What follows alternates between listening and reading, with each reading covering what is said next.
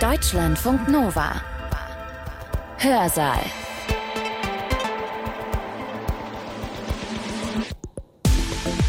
Herzlich willkommen, ich bin Sibylle Salewski. Seid gegrüßt. Etwas zu vererben oder umgekehrt etwas zu erben, das ist eine alte soziale Praxis. Bei uns in Deutschland passiert das zurzeit ziemlich häufig, denn wir befinden uns mitten in einer großen Erbschaftswelle. Etwas plakativ gesagt, die Wirtschaftswundergeneration nach dem Zweiten Weltkrieg in Westdeutschland vererbt jetzt an ihre Kinder, das sind die Babyboomer, also meine Generation. Warum müssen Kinder mit über 60 von ihren Eltern noch was bekommen, damit der Wert der Familie bewahrt wird? Das heißt, die Babyboomer erben jetzt, wenn sie selber in Rente gehen. Die meisten fordern Erbschaftssteuer oder eine Erhöhung der Erbschaftssteuer. Ich bin da ein Stück weit radikaler. Ich vertrete die These, dass Erbschaft abgeschafft werden soll. Das ist eine klare und ziemlich starke These, die unser Redner heute vertritt. Erbschaft gehört abgeschafft. Punkt. Das sagt der Philosoph Stefan Gosepart. Oft sind Philosophen eher vorsichtig und abwägend in ihren Thesen. Das ist heute bei unserem Vortrag anders. Deutlicher oder vielleicht kompromissloser kann man es kaum sagen. Wir sollten das mit dem Erben und Vererben einfach sein lassen. Warum? Nun, weil unsere Gesellschaft dann gleicher und gerechter werden würde. Das ist eine radikale These, die Stefan Gosepart in seinem Vortrag vertritt, aber er begründet sie sorgfältig und genau. Sein Argument?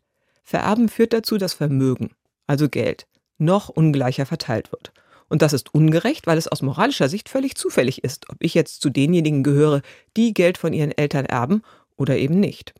Und mehr Geld, das heißt halt immer auch bessere Chancen. Mit Geld kann man sich zum Beispiel eine Privatschule leisten oder Nachhilfe. Und dadurch wird die Chancengleichheit verletzt, sagt Rosepart. Und Chancengleichheit, das ist ein Wert, der uns als Gesellschaft wichtig ist oder zumindest sein sollte. Stefan Gosepart ist Professor für Philosophie an der Freien Universität Berlin und er beschäftigt sich vor allem mit Theorien der Gerechtigkeit, mit Demokratie und mit Fragen der Gleichheit. Er hat seinen Vortrag am 4. Januar 2023 gehalten am Philosophischen Institut der Humboldt-Universität zu Berlin und er hat den Titel Warum Vererbung ungerecht ist. Der Titel gibt natürlich die These schon weg. Es geht also nicht nur um das Problem des Erbens, sondern ich werde dazu eine spezifische These vertreten. Zunächst braucht man hier in diesem Fall nicht viel Begriffsvorarbeit leisten. Sie wissen alle, was Erbe, Vererbung, Erbschaft ist. In meinem Vortrag spielt es keine Rolle, ob man den aktiven Teil des Vererbens oder den passiven Teil des Erbens nimmt. Ich problematisiere beide Teile. Wichtig ist jetzt, dass es in letzter Zeit gerade in Deutschland, und das soll hier erst einmal mein Referenzpunkt sein, in Deutschland wieder stark über Erbschaft geredet wird. Im Moment gar nicht so sehr, weil es selber normativ problematisiert wird, sondern einfach, weil die Immobilienpreise steigen und darüber es eine größere Diskussion gibt. Das wird wahrscheinlich nach einer Weile wieder abflachen, aber dann wird an anderen Punkten die Debatte wieder aufkommen. Ich glaube, es wird für eine Weile lang ein neuralgisches Thema in unserer Gesellschaft bleiben und das liegt einfach daran, dass wir mitten in einer Erbschaftswelle sind. Etwas plakativ gesagt, die Wirtschaftswundergeneration nach dem Zweiten Weltkrieg in Westdeutschland vererbt jetzt an ihre Kinder, das sind die Babyboomer, also meine Generation. Der Umfang sind ungefähr 400 Milliarden Euro. Das macht 10 Prozent des Bruttoinlandsprodukts aus, damit Sie sehen, wir reden hier nicht von einer Kleinigkeit. Eine naheliegende Einwand und eine Position natürlich ist, Erben hat es immer gegeben und die Antwort ist ja, das stimmt, hat aber in verschiedenen historischen Zeiten ganz unterschiedliche Funktionen gehabt, nämlich ganz häufig bis zu Beginn der Neuzeit, den die Erbschaft den Bauernhof zusammenzuhalten. Und erst in dieser Zeit, in der wir sozusagen Erben aufteilen können, weil jeder sein eigenes äh, Vermögen in seiner eigenen Lebzeit im Prinzip machen könnte, da wird es eben sozusagen distributiv überhaupt erst ein Problem. Also die These, die ich vertreten will, ist, dass diese gängige soziale Praxis heute unter den bestimmten Umständen, unter denen wir heute leben, all things considered, also alles zusammengenommen, ungerecht ist und deshalb abgeschafft gehört. Die These ist damit sehr zugespitzt. Es gibt mehrere neuere Publikationen zum Thema Erben. Die meisten fordern Erbschaftssteuer oder eine Erhöhung der Erbschaftssteuer. Ich bin da ein Stück weit radikaler. Ich vertrete die These, dass Erbschaft abgeschafft werden soll. Mit kleinen Ausnahmen. Und Sie werden natürlich jetzt sofort fragen, was sind die Ausnahmen? Das ist doch der eigentlich interessante Punkt. Da bitte ich noch ein bisschen um Geduld. Ich imaginiere die Situation jetzt für diesen Vortrag und auch in meinem Buch so, dass die Einwände, die ich gegen Erbschaften vorbringe, ziemlich geläufig sind. Sie werden bei keinem dieser Einwände überrascht sein. Hier ist kein Originalitätsverdacht mit impliziert, so dass ich da auch relativ schnell gehen kann. Und dann ist der entspannende Punkt eigentlich der, dass mein imaginierter Opponent, und vielleicht sind die nicht nur imaginiert, sondern vielleicht sitzen auch einige hier, die werden dann sagen, ja, aber es gibt auch gute Gründe für das Vererben.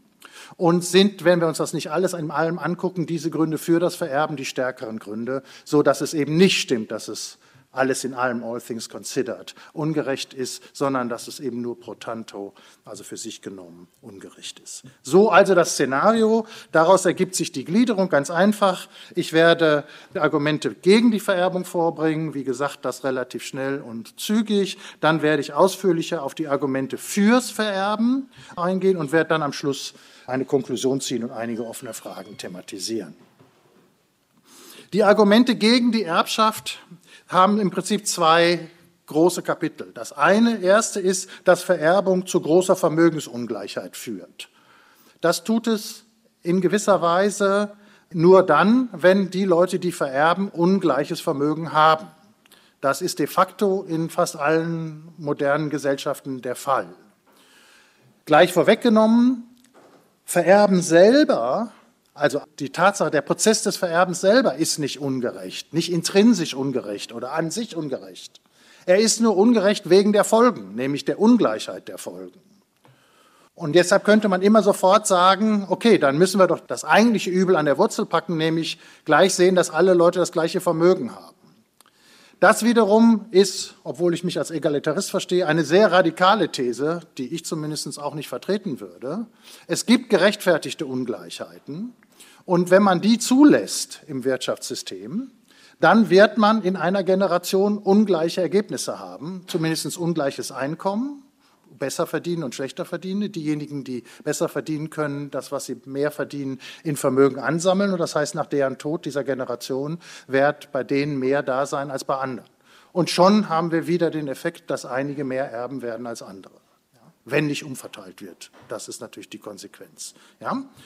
Gut, dann ist die zweite These, dass abgesehen davon, dass diese Ungleichheit als solche hergestellt wird, die, wir reden jetzt über finanzielle Ungleichheit, materielle Ungleichheit von Vermögen, ist es noch so, dass diese Vererbung gegen fünf Gerechtigkeitsprinzipien verstößt, ziemlich klarerweise, wie ich finde. Mag ich jetzt vielleicht etwas voreingenommen sein, das werde ich Ihnen kurz darlegen und dann werden wir uns den Gegenargumenten widmen.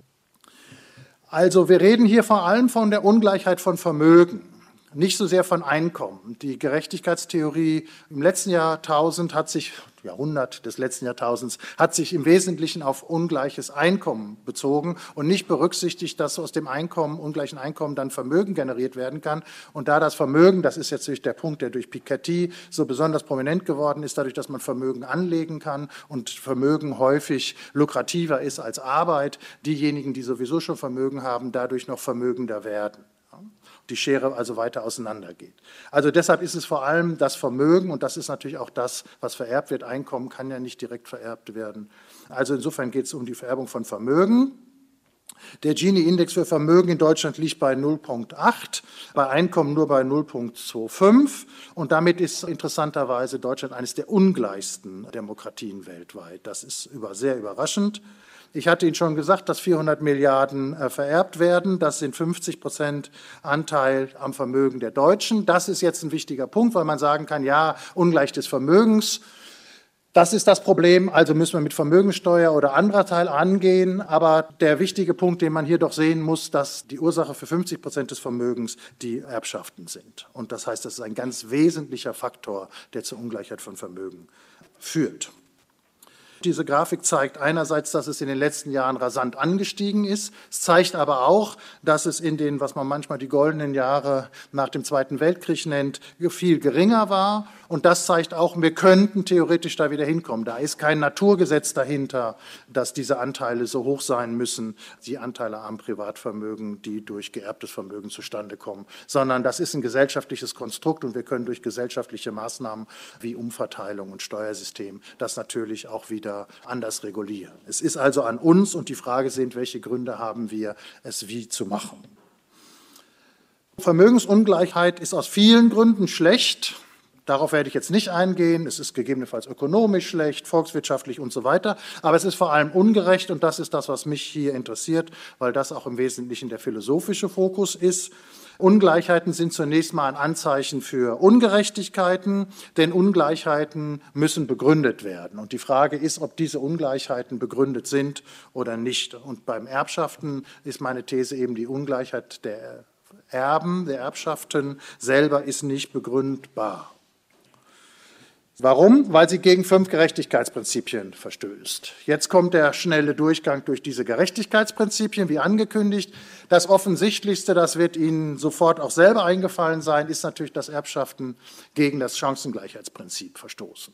Wenn wir sagen, und jetzt meine ich immer wir, hoffentlich Sie auch, wenn wir in dieser Gesellschaft sagen, die Chancen unserer Kinder oder unserer Studenten sollen nicht davon abhängen, wie groß der Geldbeutel ihrer Eltern ist oder welche soziale Herkunft ihre Eltern Eltern haben, dann, und das nennen wir Chancengleichheit, und jetzt könnte ich das ausbuchstabieren, dann ist klar, dass Erbschaften diesem Prinzip der Chancengleichheit, das wir für die Karrieren unserer jungen Generation für wichtig erachten, offenbar verletzt wird. Ja?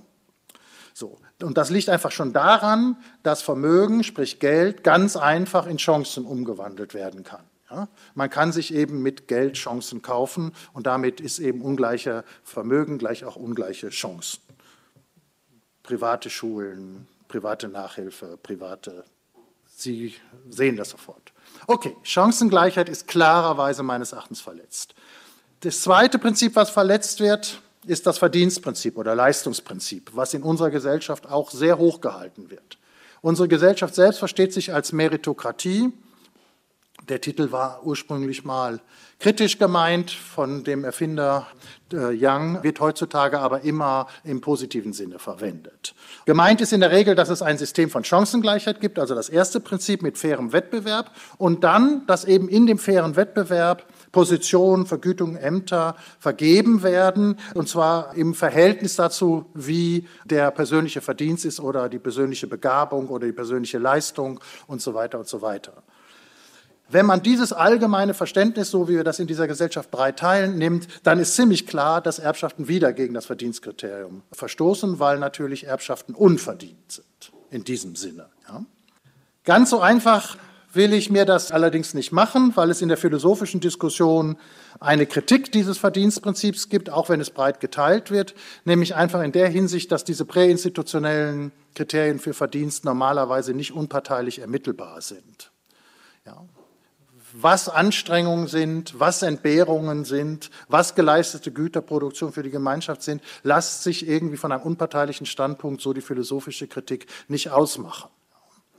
Was für mich anstrengend ist, Sandsäcke schippen zum Beispiel, ist für andere das nicht. Was für andere anstrengend ist, einen Philosophievortrag halten, ist es für mich nicht, sondern Vergnügen. Ich hoffe, man sieht mir das an. Und dementsprechend ist dann aber nicht ganz klar, ob ich dann zum Beispiel mehr bezahlt werden sollte, wenn ich etwas tue, was ich nicht kann, nämlich Sandsäcke schippen. Zweitens ist die Kritik natürlich auch, dass viele der Leistungsfähigkeiten, also die Tatsache, dass ich zum Beispiel jetzt hier einen Philosophievortrag halten kann, auch mit vielen Sachen zu tun haben, mit meiner Herkunft, mit der Art und Weise, wie ich erzogen worden bin, von meinem Schulsystem und so weiter, für das ich persönlich gar nichts kann. Wäre ich in einem anderen Land mit anderen Eltern oder mit anderem gesellschaftlichen System aufgewachsen, könnte ich das eventuell gar nicht. Und dann gibt es noch das dritte Kriterium, was äh, häufig das irritierendste ist. Dieser Leistungsgedanke oder der Verdienstgedanke verträgt sich überhaupt nicht mit dem Gedanken der freien Marktwirtschaft. Wenn die freie Marktwirtschaft als ein Prinzip von Angebot und Nachfrage funktioniert, dann kann jemand, der, und jetzt bin ich mal persönlich polemisch, der gar nichts leistet, nämlich Tamagotchis erfindet, erinnern sich einige daran, sehr viel Geld verdienen, weil es auf einmal eine Nachfrage danach gab. Und das ist nach den Prinzipien der freien Marktwirtschaft völlig in Ordnung, aber hat nach landläufigen Kriterien nichts mit Verdienst oder Leistung zu tun. Gut, wenn man das also ernst nimmt, dann ist eben die Frage, was bleibt jetzt von diesem Verdienstgesichtspunkt? Gut, da bleibt natürlich in der Regel nur die Möglichkeit, entweder man geht zu einem Status äh, quo ante, also bevor man die Meritokratie eingeführt hat, zurück. Und das sind natürlich in der Regel Gildensysteme, Adelssysteme, wo die Kinder das machen, was die Eltern gemacht haben und den elterlichen Betrieb in einer bestimmten Weise übernehmen. Und wenn wir das nicht mehr wollen und wenn das Verdienstkriterium kein gutes Kriterium ist, dann müssen wir in eine, wie ich das nennen möchte, postmeritokratische Belohnungssystem übergehen. Und das äh, heißt dann aber in der Regel eben, dass wir substanzielle Verdienstkriterien in der Wirtschaft aufgeben müssen, andere Rechtfertigung für soziale Ungleichheiten brauchen, zum Beispiel durch Arbeitsteilung, Anreizstrukturen und eben den freien Markt, den ich für sehr wichtig halte. Dann kann man rein institutionelle Kriterien des Verdienstes einführen. Das deutsche Beamtensystem, das ich hier gar nicht verteidigen will, hat so eine institutionelle Form. Wer welches Gehalt kriegt, das hat offenbar ganz wenig mit persönlicher Performance zu tun tun. Sowas wird wahrscheinlich notwendig sein. Und dann dürfen wir als Gesellschaft Einkommen und Vermögen nicht als gute Maßstab für den Beitrag des Einzelnen zur Gesellschaft sehen. Nur weil jemand viel Geld verdient, heißt es noch nicht, dass er ein wertvoller Bürger, Bürgerin ist, wenigstens nicht wertvoller als alle anderen. Und wir müssen uns natürlich auch andere Verteilungskriterien überlegen als Verdienst. Äh, und das wären natürlich Umverteilungskriterien, wie zum Beispiel das Rollsche Differenzprinzip. Und Gerade die Zurückweisung des Verdienstprinzips öffnet die Möglichkeit, Gerechtigkeit stärker in die Struktur des äh, Wirtschaftssystems einzubinden.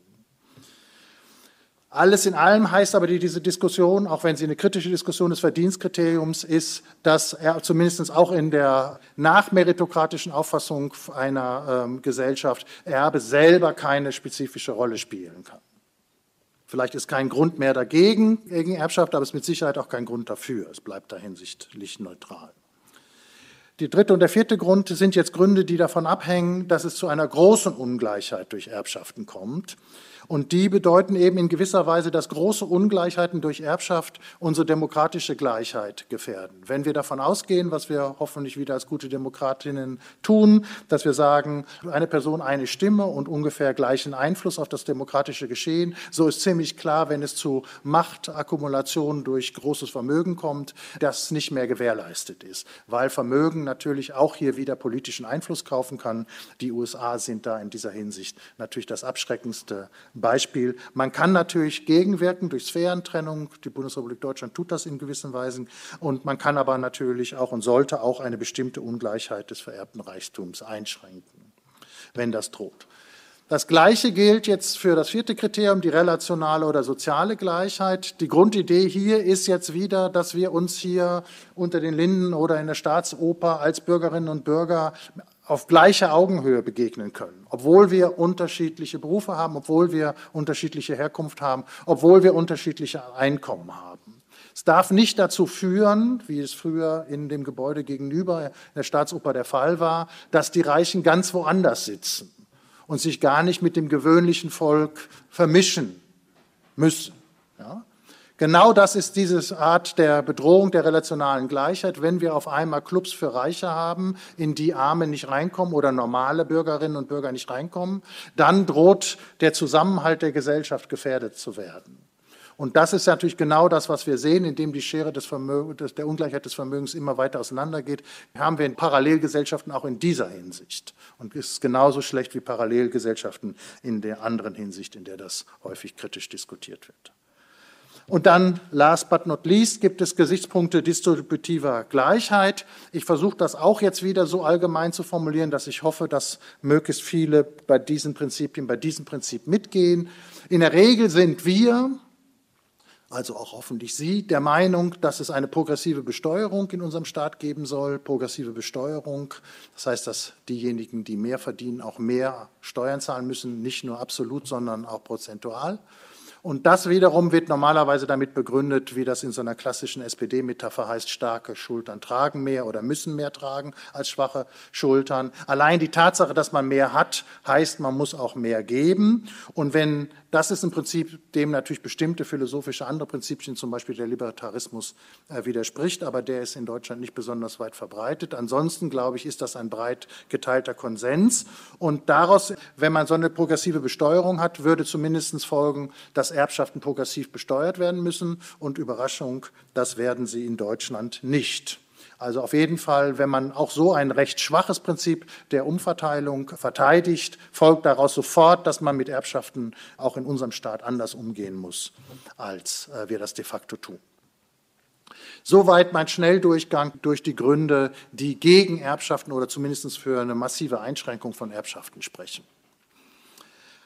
Wie gesagt, nehme ich jetzt an, dass mein Opponent sagt, okay, sehe ich irgendwie, aber da gibt es doch Gründe, die auf der anderen Seite für Vererben sprechen.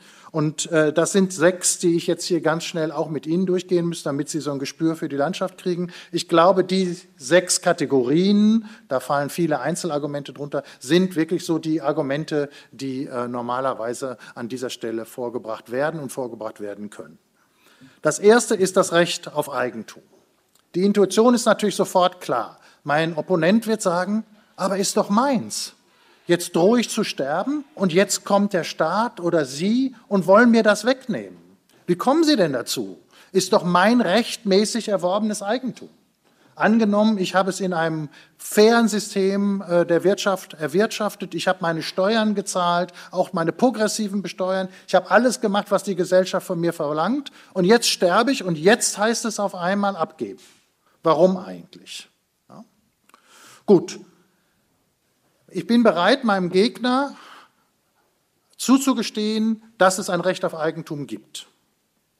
Ich bin sogar bereit, meinem Gegner insofern entgegenzukommen, als ich sage, es gibt ein moralisches Recht auf Eigentum.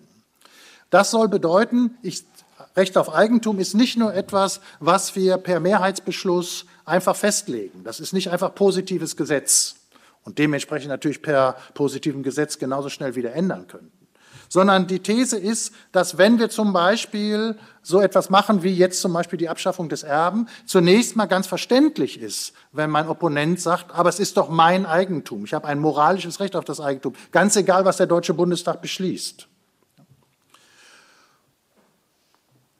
Jetzt muss man überlegen, wie wird dieses Recht auf Eigentum begründet. Ich behaupte mal, dass das moralische Recht auf Eigentum als ein Freiheitsrecht zu verstehen ist. Ja? Eigentumsrechte müssen zunächst erstmal begründet werden, weil ich hier gerade noch mal kurz wiederhole, sozusagen Privateigentum heißt in gewisser Weise, dass man jemanden exklusiv, also dass man exklusive Nutzungsrechte über etwas bekommt und das Exklusive heißt, ich kann gerade andere ausschließen. Und dieser Ausschluss der anderen, deren Freiheit ich damit in einem freiheitlich-liberalen demokratischen Staat, ich damit ja beschränke, diese Freiheitseinschränkung der anderen muss begründet werden. Und die Begründung läuft in der Regel so, würde ich vermeiden, dass wir sagen, die Einführung des Privateigentums selber ist ein Freiheitsgewinn weil wir Leuten den exklusiven Nutzen über bestimmte Güter zur Verfügung stehen, damit sie sich darauf verlassen können, dass ihnen diese Güter zur Verfügung stehen. Und das heißt, dass sie mit ihrer Freiheit anders umgehen können. Zwei platte Beispiele. Wenn Sie mir nachher ein Glas Bier ausgeben, aber jedes Mal, wenn ich das zum Mund führe, nehmen Sie mir das Glas weg, dann habe ich natürlich von dem ausgegebenen Bier gar nichts. Ich habe erst etwas davon, wenn ich ab einem bestimmten Punkt sagen kann, dies ist jetzt mein Glas mit Bier und ich darf es alleine trinken. Oder wenn ich nicht wüsste, dass mein Bett da steht, wo es jetzt steht und ich heute Abend mich nicht darauf verlassen kann, dass ich es da wieder vorfinden kann, dann wäre ich hier sehr unruhig und würde wahrscheinlich nicht in der gleichen lockeren Weise diesen Vortrag hier halten, wie ich ihn jetzt hier halte. Man muss sich auf bestimmte Sachen, so das Argument, verlassen können, damit man von seiner Freiheit Gebrauch machen kann. Und das setzt eben voraus, dass man zumindest den temporären, alleinigen, das alleinige Nutzungsrecht über dieses Objekt bekommt. Dann ist die nächste Frage, was heißt denn jetzt Eigentumsrechte genauer? In der Regel nach der Standardauffassung sind Eigentumsrechte ein Bündel von Rechten, Also man darf mit Eigentum verschiedene Sachen machen. Man darf sie verkaufen, man darf sie verschenken. Im Normalfall darf man sie auch zerstören. Äh, man darf andere von deren Nutzung ausschließen und so weiter und so weiter. Jetzt ist es aber eine, glaube ich, eine falsche Auffassung von Eigentum, dass bei einem Eigentumsrecht immer das vollständige Bündel dieser Rechte vorliegen muss. Also die Standardfälle sind eher Fälle, in denen Teile dieser Bündel fehlen. Und trotzdem reden wir von Eigentum. Wieder mit ganz platten Beispielen. Hätte ich eine Pistole, heißt das natürlich nicht, dass ich hier mit rumballern darf. Die Nutzung einer Pistole ist dann trotzdem massiv eingeschränkt. Es könnte trotzdem mein Privatbesitz sein. Wenn ich ein Auto habe, darf ich nicht mit 100 unter den Linden fahren. Ich darf es auch nicht einfach querstellen und da parken und so weiter und so weiter. Ja?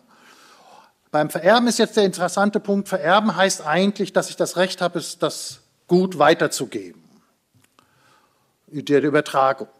Nun kennen wir aber, und das ist jetzt für mich das der wichtige Punkt, auch Fälle von Eigentum, wo die Übertragung nicht erlaubt ist.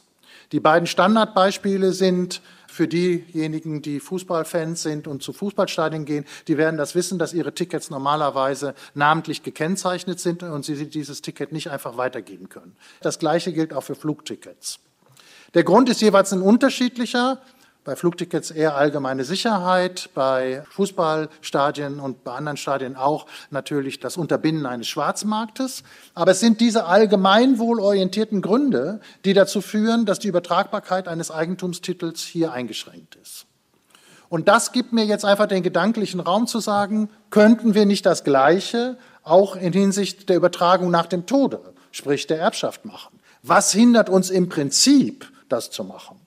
Ich werde am Schluss dafür argumentieren. Das heißt aber, wenn mein Gegner sagt, ist doch meins, folgt zunächst mal gar nichts daraus, weil jetzt gezeigt werden muss, dass aus der Tatsache, dass es seins ist, sein Eigentum, tatsächlich in diesem Fall der Anspruch auf die Übertragung folgt. Und das wäre genau derjenige Anspruch, den ich bestreiten würde. Und hier reichen eben, um den Anspruch zu bestreiten, reichen Erwägung des Allgemeinwohls oder der sozialen Gerechtigkeit. Mehr muss ich nicht zeigen. Das führt also dazu, dass der Einwand per se, also der Einwand, das ist mein Eigentum, per se gar nicht sticht, sondern dass jetzt sozusagen die Argumentation eigentlich wieder eröffnet ist. Sind die Gründe zur Einschränkung des Eigentumstitels stark genug, um den Eigentumstitel in dieser Hinsicht, ist nämlich postmortem zu übertragen, äh, stark genug oder nicht?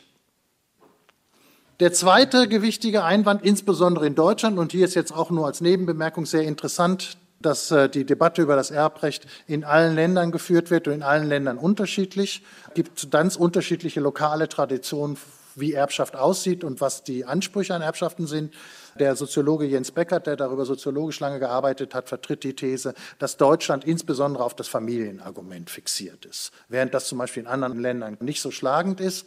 Das sieht man im deutschen Recht jetzt besonders, dass äh, wir in Deutschland keine Testierfreiheit beim Erben haben, wie das juristisch heißt. Das heißt, ich muss meinen Kindern was vererben, laut Gesetz. Ich kann sie nicht enterben, nicht vollständig. In den USA ist das in gewisser Weise, wenn ich das amerikanischen Kolleginnen von mir erzähle, die finden das ganz undenkbar, dass der Gesetzgeber es wagt, vorzuschreiben, wem man was vererbt. Ja, die haben absolute Testierfreiheit und finden das den Clou der ganzen Sache. Ja, ist doch mein Eigentum. Ja, so. Hier sieht man schon, auch der, die deutsche Tradition hat hier auch schon eine Gemeinschaftsbindung einer bestimmten Art, aber einer spezifischen, nämlich der Familie im Auge. Lassen Sie mich also kurz auf das Argument des Werts der Familie eingehen. Das ist das vielleicht moralisch tragendste in unserer Gesellschaft. Auch hier will ich erstmal wieder sagen, meinem Opponenten, der dieses Argument zieht, gebe ich ein gut Stück weit recht, nämlich ja, die Familie hat einen Wert. Das muss man ja nicht so sehen. Man könnte ja sagen, und das werde ich an einer bestimmten Stelle auch sagen, die Familie hat alle möglichen Probleme. Und vielleicht ist das Beste, was wir gesellschaftlich machen sollten, sie abzuschaffen. Aber hier bin ich bereit, das, also hier finde ich in der Tat, dass sozusagen mein Opponent recht hat, die Familie hat einen Wert. Und das liegt daran, dass es ein doppeltes Interesse von Eltern gibt, eine Familie zu gründen. Und mit Familie meine ich die geschlechtliche Zusammensetzung, die quantitative Zusammensetzung lasse ich völlig offen, können drei, vier, fünf, sechs Erwachsene sein, wenn sie sich zusammentun zum Zwecke der Erziehung von Kindern. Das verstehe ich unter Familie. Also es gibt ein Interesse der Kinder, in einem solchen Kontext aufzuwachsen und es gibt ein Interesse von Erwachsenen, Kinder zu haben und das heißt in der Regel auch, sie in einem solchen Kontext aufzuwachsen. Normalerweise will ja keiner ein Kind haben und dann im Wald aussetzen. Also will ja durch ein Kind zu bekommen, heißt ja, es auf eine bestimmte angemessene Weise zu erziehen und dazu braucht man einen Kontext und den Kontext nennen wir jetzt Familie. Die These wäre in gewisser Weise, dass keine andere Institution als sozusagen die bürgerliche Institution der Familie in der Lage ist, den Kindern einen angemessenen Kontext für ihr Heranwachsen, insbesondere zur Autonomie, zu gewährleisten. Alternativen wie Waisenhäuser oder staatliche Institutionen haben sich nicht so bewährt. Der Grund ist relativ einfach, weil die intime Beziehung zwischen Eltern und Kindern fehlt und das liegt meistens natürlich auch schon an der Quantitativ, wenn eine äh, Krankenschwester für 100 äh, Babys zuständig ist, dann kann sie diese intime Beziehung nicht aufbauen. Das geht allein quantitativ nicht. Insofern habe ich jetzt gesagt, wie viele Erwachsene sich zusammentun, ist mir in meinem Familienmodell egal, aber auch da wird es eine quantitative Beschränkung geben. Wenn es 100 sind, dann wird es wahrscheinlich auch nicht funktionieren.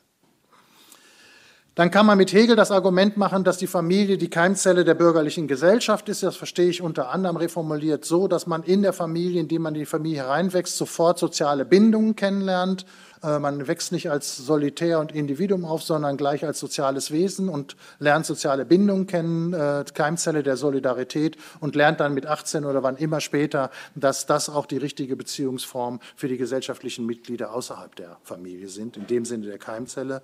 Und dann kann man natürlich sagen, es gibt bestimmte arbeitsteilige Rechte, dadurch, dass einige Eltern eben Kinder kriegen oder einige Erwachsene Kinder kriegen und andere nicht, müssen die, die Kinder kriegen, auf eine bestimmte Weise geschützt werden, solange wir auf Kinderkriegen angewiesen angewiesen sind, zum Beispiel für das Rentensystem.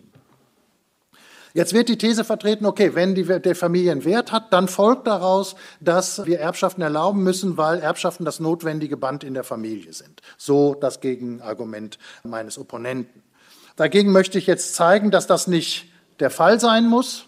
Nämlich erstens, werden Eltern-Kind-Beziehungen, auch wenn sie besondere intime Beziehungen sind und auch wenn Eltern-Kind-Beziehungen beheißen, dass ich parteilich sein kann, das heißt es nämlich, Eltern zu sein, dass ich mein Kind vorziehe vor anderen Kindern, werden diese Art des Vorziehen dürfens natürlich durch allgemeine Regeln der Gerechtigkeit beschränkt.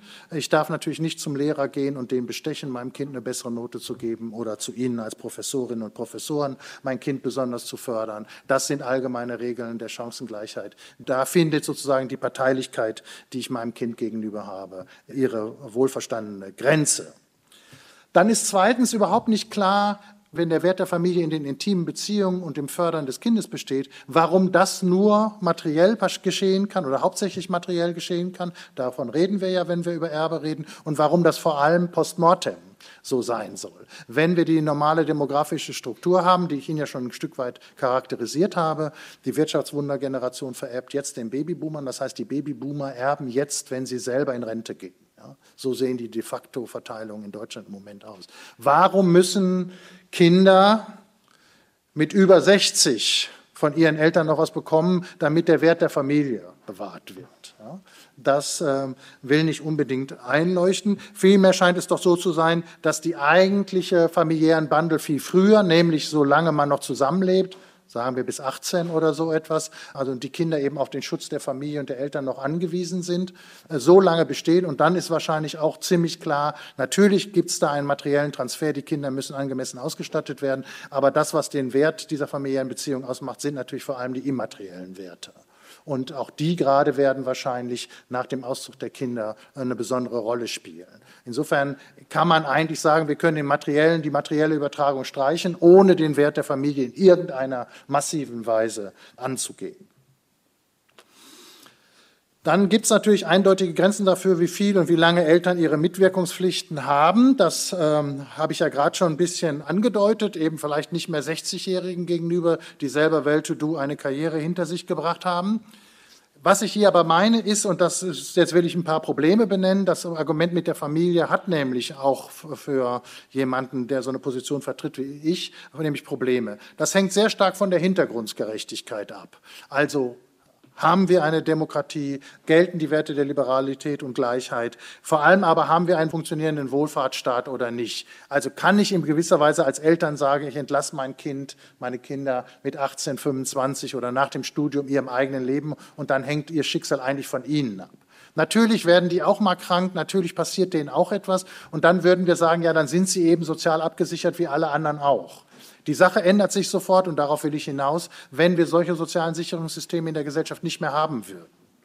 Und dann ist natürlich klar, und es gibt natürlich viele Gesellschaften, in denen das nicht der Fall ist. Und deshalb das Argument der Familie wird besonders dann stark gemacht, wenn gesagt wird, wir haben aber kein Sozialversicherungssystem in unserem Staat. Bin ich dann nicht als Eltern doch noch verantwortlich, wenn mein Kind mit 60 schwer krank wird? Das kann man insbesondere auch für diesen Staat sagen, wo wir nun schon einen relativ guten, ausgebauten sozialen Staat haben, an dem es natürlich noch viel zu verbessern gibt.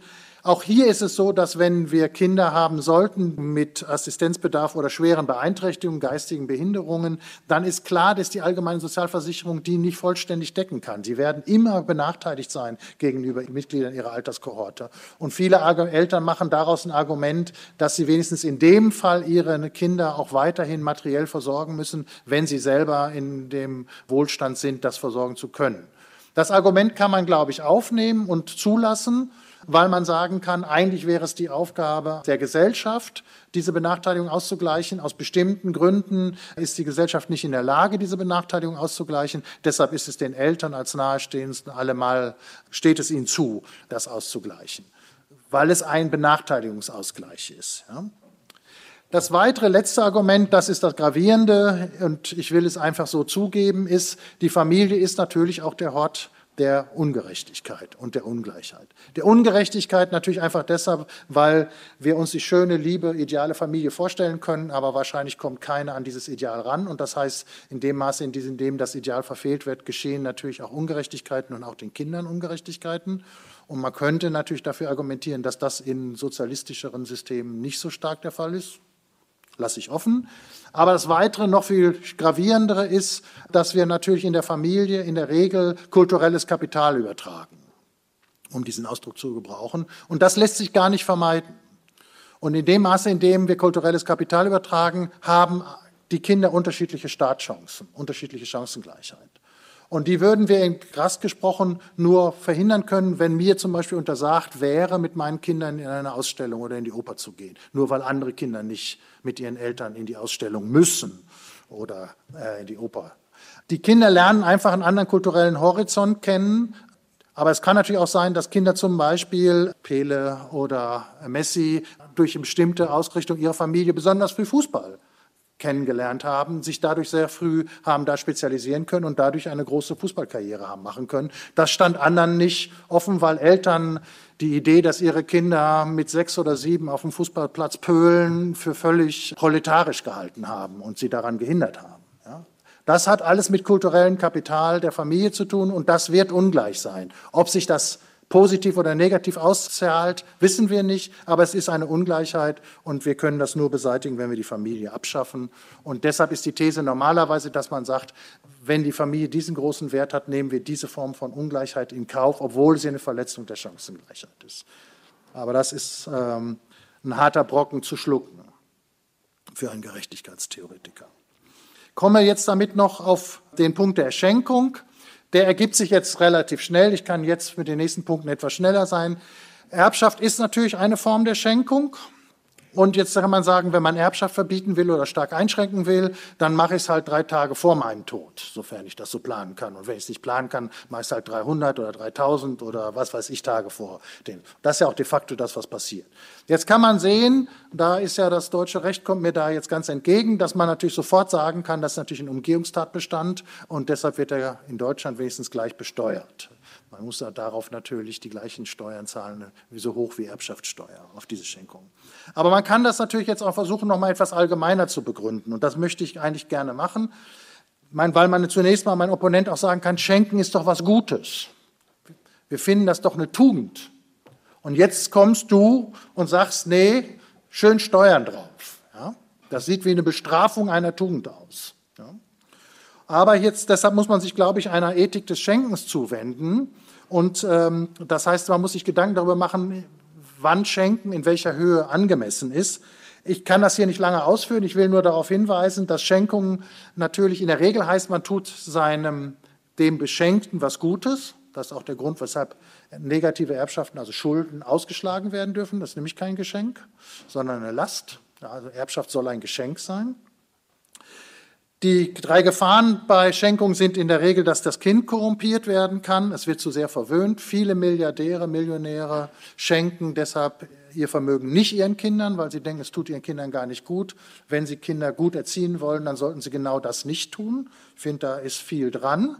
Dann gibt es natürlich die Korruption der Eltern, die eigentlich nicht schenken, sondern in gewisser Weise einen impliziten Vertrag eingehen. Du kriegst jetzt von mir eine Schenkung, wenn du mich im Alter pflegst oder so etwas. Und das heißt, es wird eigentlich Gegenleistung erwartet und dann muss man den Vertrag eigentlich offenlegen und sich überlegen, wie die Gegenleistung her und die Fairness dieser Gegenleistung aussieht. Und dann gibt es natürlich noch die Korruption des, des beziehungsspezifischen Charakters einer Schenkung. Wenn ich jetzt zu Ihnen auf eine Party eingeladen werde und bringe eine teure Flasche Wein mit und dann sagen sie, ich bin aber Ex-Alkoholiker und versuche von der Alkohol loszukommen, gib mir doch das Geld. Dann glaube ich, haben sie die Idee des Geschenks nicht mitgekriegt. Ich kann nicht einfach einen Geldschein zücken. Gleichzeitig ist aber natürlich die Kritik zu sagen, du hast ja nicht vorher überlegt, dass ich, wenn du das hättest wissen können, dass ich zum Beispiel ein Ex-Alkoholiker bin, dass irgendwie ein Alkohol äh, zu schenken eine unangemessene Leistung ist. Also hier muss das Geschenk eine persönliche Beziehung zwischen den beiden, dem Schenkenden und dem Geschenkten, ausdrücken. Und hier sehen wir zum Beispiel schon zwei Fälle, wie das bei einer simplen Flasche Wein schief geht und deshalb eigentlich gar keine Schenkung darstellt. Also wenn wir Schenkung als Tugend erlauben wollen, dann glaube ich, sind sehr viele Einschränkungen nötig, weil sonst genau diese Tugend gar nicht gewahrt werden kann. Und gerade bei großen Vermögen ist gar nicht klar, ob es sich wirklich um eine positive Schenkung handelt. Deshalb schlage ich vor, Abschaffung großer Schenkungen, die eben einen Umgehungstatbestand darstellen, die eine erhebliche Auswirkung auf die Verteilung von Reichtum haben oder die die Schenkenden und die Schenkung selber korrumpieren. Eine Ausnahme, damit bin ich bei der ersten angekündigten Ausnahme, symbolische Güter möchte ich gerne zulassen. Ein ganz wichtiger Teil auch des Familienarguments ist das zu sagen, ich erinnere mich so gerne an meine Großmutter und die war so wichtig für mich und die hat das und das getan. Und dann braucht man häufig, so sagen die Leute, Erinnerungsstücke, sagen wir an die Großmutter und so weiter. Und das finde ich völlig in Ordnung und fair, weil wir diese Familienbande auch über Generationen, auch mit den Toten hinweg halten wollen. Und dafür braucht man diese ähm, äh, sentimentalen Güter, Jetzt ist natürlich klar, dass es da eine Kappungsgrenze geben muss, sonst sagt einer, dem Opa hat es in Versailles so gut gefallen, deshalb haben wir jetzt Anspruch auf Versailles. Also insofern muss man irgendwie natürlich, und zwar wahrscheinlich unter rein pragmatischen Gesichtspunkten, eine Grenze ziehen. Da, glaube ich, wird sich kein absoluter Gesichtspunkt ermöglichen lassen. Eine weitere Form der Schenkung, die dann normalerweise immer erwähnt wird, sind philanthropische Schenkungen, also der, der Gemeinnützigkeit. Da scheint der Gesichtspunkt der Tugend noch viel stärker zu sein, weil ja die Allgemeinheit so der Idee nach wenigstens bevorzugt werden soll oder die was erhalten soll. Jetzt ist ganz wichtig nur, also das finde ich ein gutes Argument und völlig zulässig. Hier muss man nur sicherstellen, dass es tatsächlich allgemeinwohlfördernd ist. Viele Stiftungen sind das de facto nicht. Und natürlich kann es auch sein, dass einige Stiftungen in einem Jahr besonders viel bekommen und äh, andere gar nichts. Dadurch ist die Breitenwirkung nicht gesichert. Deshalb plädiere ich dafür, dass das demokratisch kontrolliert werden soll. Das ist ein bisschen schwierig, weil die Leute, die philanthropischen, gemeinnützigen Stiftungen was geben wollen, wollen in der Regel gerade explizit den Staat vermeiden vermeiden, aber ich denke, wegen der Anforderung des omnilateralen Willens lässt sich das nicht vollständig vermeiden. Man kann ja eine Positivliste oder eine Negativliste veröffentlichen, so dass nicht der demokratische Souverän über jede einzelne Schenkung beschließen muss. Das wäre auch unsinnig. Gemeinnützige Organisationen sollten von der Steuer befreit sein, müssen aber dann sorgfältig als gemeinnützig definiert, ausgewählt und kontrolliert werden. Jetzt komme ich schon zu den eher ökonomischen Gründen und dann geht es ganz schnell, weil wir ja im Philosophiehörsaal sind und da haben Ökonomiegründe ja nichts zu suchen. Naja, okay. Der erste Einwand ist der der Doppelbesteuerung, ziemlich häufig zu hören. Also das war ja in gewisser Weise bei meinem Argument mit dem Eigentum schon. Ich habe das Eigentum fair erworben, ich habe meine Steuern darauf bezahlt und so weiter und so weiter. Jetzt kommt der Staat nochmal und verlangt von mir Steuern. Das ist das Doppelbesteuerungseigentum. Warum muss ich das Einkommen bzw. das Vermögen, was ich davon angespart habe, eigentlich zweimal versteuern? Das Argument trifft besonders in den USA zu, in Anführungszeichen, weil da tatsächlich der Erblasser die Steuer zahlen muss. Das ist natürlich auch eine Konstruktion. Wenn er tot ist, kann er ja selbst oder sie nicht mehr schnell bestimmen, zahlen natürlich dann letztendlich auch die Erben. Und natürlich ist es auch viel sinnvoller zu sagen, die Erben zahlen die Steuer. Ja, so. Für die Erben ist es aber ein neues Einkommen und schon ist die Doppelbesteuerung hin. Ja, so. Dann eine Erbschaftssteuer als Kapitalsteuer scheint sich strukturell nicht von anderen Steuern zu unterscheiden. Wenn Sie gleich eine Flasche Wein, um dabei zu bleiben, kaufen, ist da auch Alkoholsteuer drauf. Das heißt, Sie haben Ihr normales Einkommen versteuert und kaufen etwas und dann müssen Sie Mehrwertsteuer und Alkoholsteuer zahlen. Zweimal, dreimal Steuern zahlen. Ja? Das Normalste der Welt. Das hat natürlich Steuerungseffekte, man kann jetzt dafür oder dagegen argumentieren, aber es ist klar, warum es das geben soll, weil hier natürlich ein bestimmtes Konsumverhalten auf eine bestimmte Weise gemeinwohlorientiert gesteuert werden sollte. Und das machen wir häufig mit doppelter oder dreifacher Besteuerung. Also öffentliche Interessen erlauben gegebenenfalls Doppelbesteuerung. Es gibt kein absolutes Argument gegen Doppelbesteuerung. Also selbst wenn es wahr wäre, dass es eine Doppelbesteuerung wäre, wäre das nicht schlimm. Jetzt komme ich zu dem engeren Sinne in ökonomischen Argumenten. Die haben in dem Sinne nicht so richtig was hier zu suchen, obwohl sie natürlich ganz, ganz häufig vorgebracht werden, weil sie nämlich, und da hier kommt jetzt der prinzipielle Unterschied, empirische Argumente sind. Ja. Ökonomen oder auch Leute, die keine Ökonomen sind, machen dieses ökonomische Argument, nämlich zu sagen, Erbschaften zu verbieten oder sehr hoch zu besteuern, führt zu negativen Effekten. Der negative Effekt ist dann eben, die Leute haben keinen Anreiz mehr zu arbeiten. Wer mit 45 reich ist, muss sich eigentlich in die Hängematte legen, weil es sich ja nicht mehr lohnt, weiterzuarbeiten.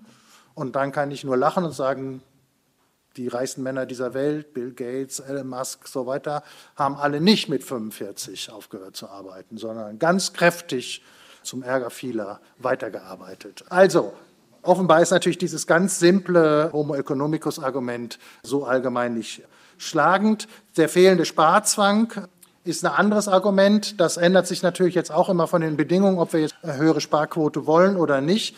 Es geht natürlich darum, dass man in der Regel Vermögen ansammelt, damit man Vermögen auch wieder investieren kann. Und selbst wenn man sie nicht selber investiert, dann investiert die Bank sie für einen.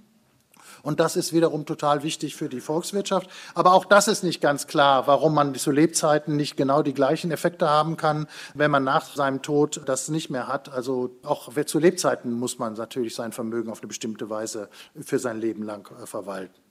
Also Anreizargumente sind konsequenzialistischer Natur, müssen empirisch bewertet werden. Empirisch wenigstens zeigt sich, dass sie in dieser Allgemeinheit nicht wahr sind. Da muss man jeweils konkret gucken. Und das heißt, jede Beschlusslage bezüglich hoher Erbschaftssteuer bzw. Abschaffung von Erbschaft muss natürlich sehr sensibel damit umgehen, wie das ökonomische Verhalten der Bürgerinnen und Bürger unter den neuen Gesetzen ist und äh, sehen, dass, dass die Volkswirtschaft im gewünschten Maße gemeinwohlorientiert läuft. Ja? Und gegebenenfalls muss man eben gegensteuern. Dann kommt noch ein Punkt, den ich auch nicht unerwähnt lassen darf, das sind äh, Betriebsvermögen. Das Argument ist hier, ich habe bis jetzt immer von Privatvermögen geredet, jetzt ganz kurz Betriebsvermögen. Da wird normalerweise gesagt, und das teile ich auch, Betriebsvermögen müssen anders behandelt werden, weil Betriebsvermögen volkswirtschaftlich sinnvoll sind. Ja. Wir wollen, wieder äh, karikiertes Beispiel, eine kleine Firma in Solingen, die Messer herstellt und 300 Angestellte hat oder mehr, die wollen wir nicht pleite gehen lassen, weil wir jetzt sagen, es darf keine Vererbung kommen und dann ist der Familienbetrieb, und das ist äh, das Backbone der deutschen Wirtschaft, der Familienbetrieb am nächsten Tag pleite und 300 Leute plus Trickle-Down-Ökonom so und so viel ein Einwohner in dem Dorf arbeitslos. Ähm, das kann nicht Sinn der Übung sein. Jetzt muss man sich allerdings sehen, dass es nicht nur um den Erhalt des Betriebsvermögens geht, für den ich jetzt auch bin, sondern dass Leitungsposition, Vermögen, Macht und hohe Verantwortung vererbt werden. Und bei Leitungspositionen, das ist schon eigentlich das größte Problem, dann sind wir eigentlich bei der monarchistischen Erbfolge. Ja, warum soll der Sohn oder die Tochter des Unternehmensgründer eigentlich ein guter Unternehmensführer, Manager oder sowas sein? Wir kennen ja viele Beispiele, wo das nicht der Fall ist. Eigentlich müsste man sagen, die Managerauswahl soll genauso geschehen, wie sie sonst auch immer passiert.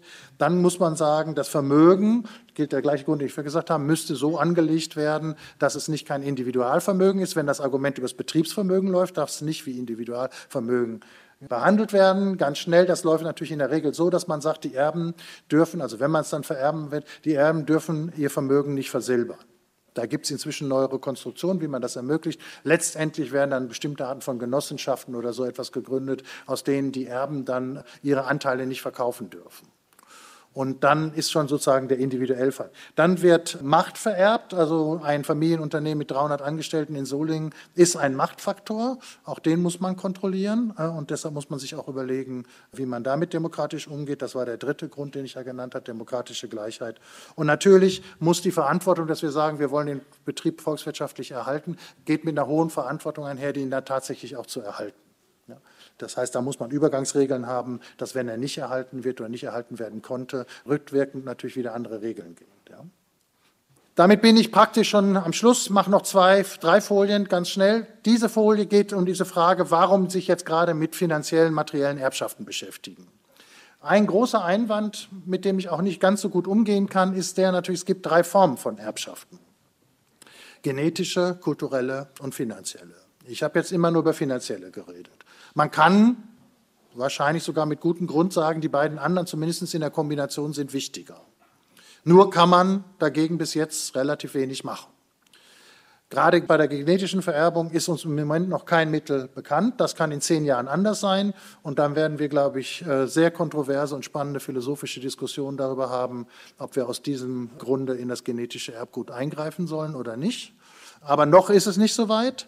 Kulturelles Erbe, das habe ich am Beispiel der Familie deutlich gemacht. Auch das kulturelle Erbe wird man nicht umgehen können, solange man kleinteilige Familienstrukturen hat. Wenn man die nicht auflöst, wird es unterschiedliches kulturelles Erbe geben und das wird unterschiedliche Auswirkungen haben. Also hier gibt es einen moralischen Gegengrund. Hier könnte man mehr machen, aber hier kann man aus dem Grund nicht so viel machen. Man kann natürlich jetzt sagen, das Schulsystem soll das ausgleichen.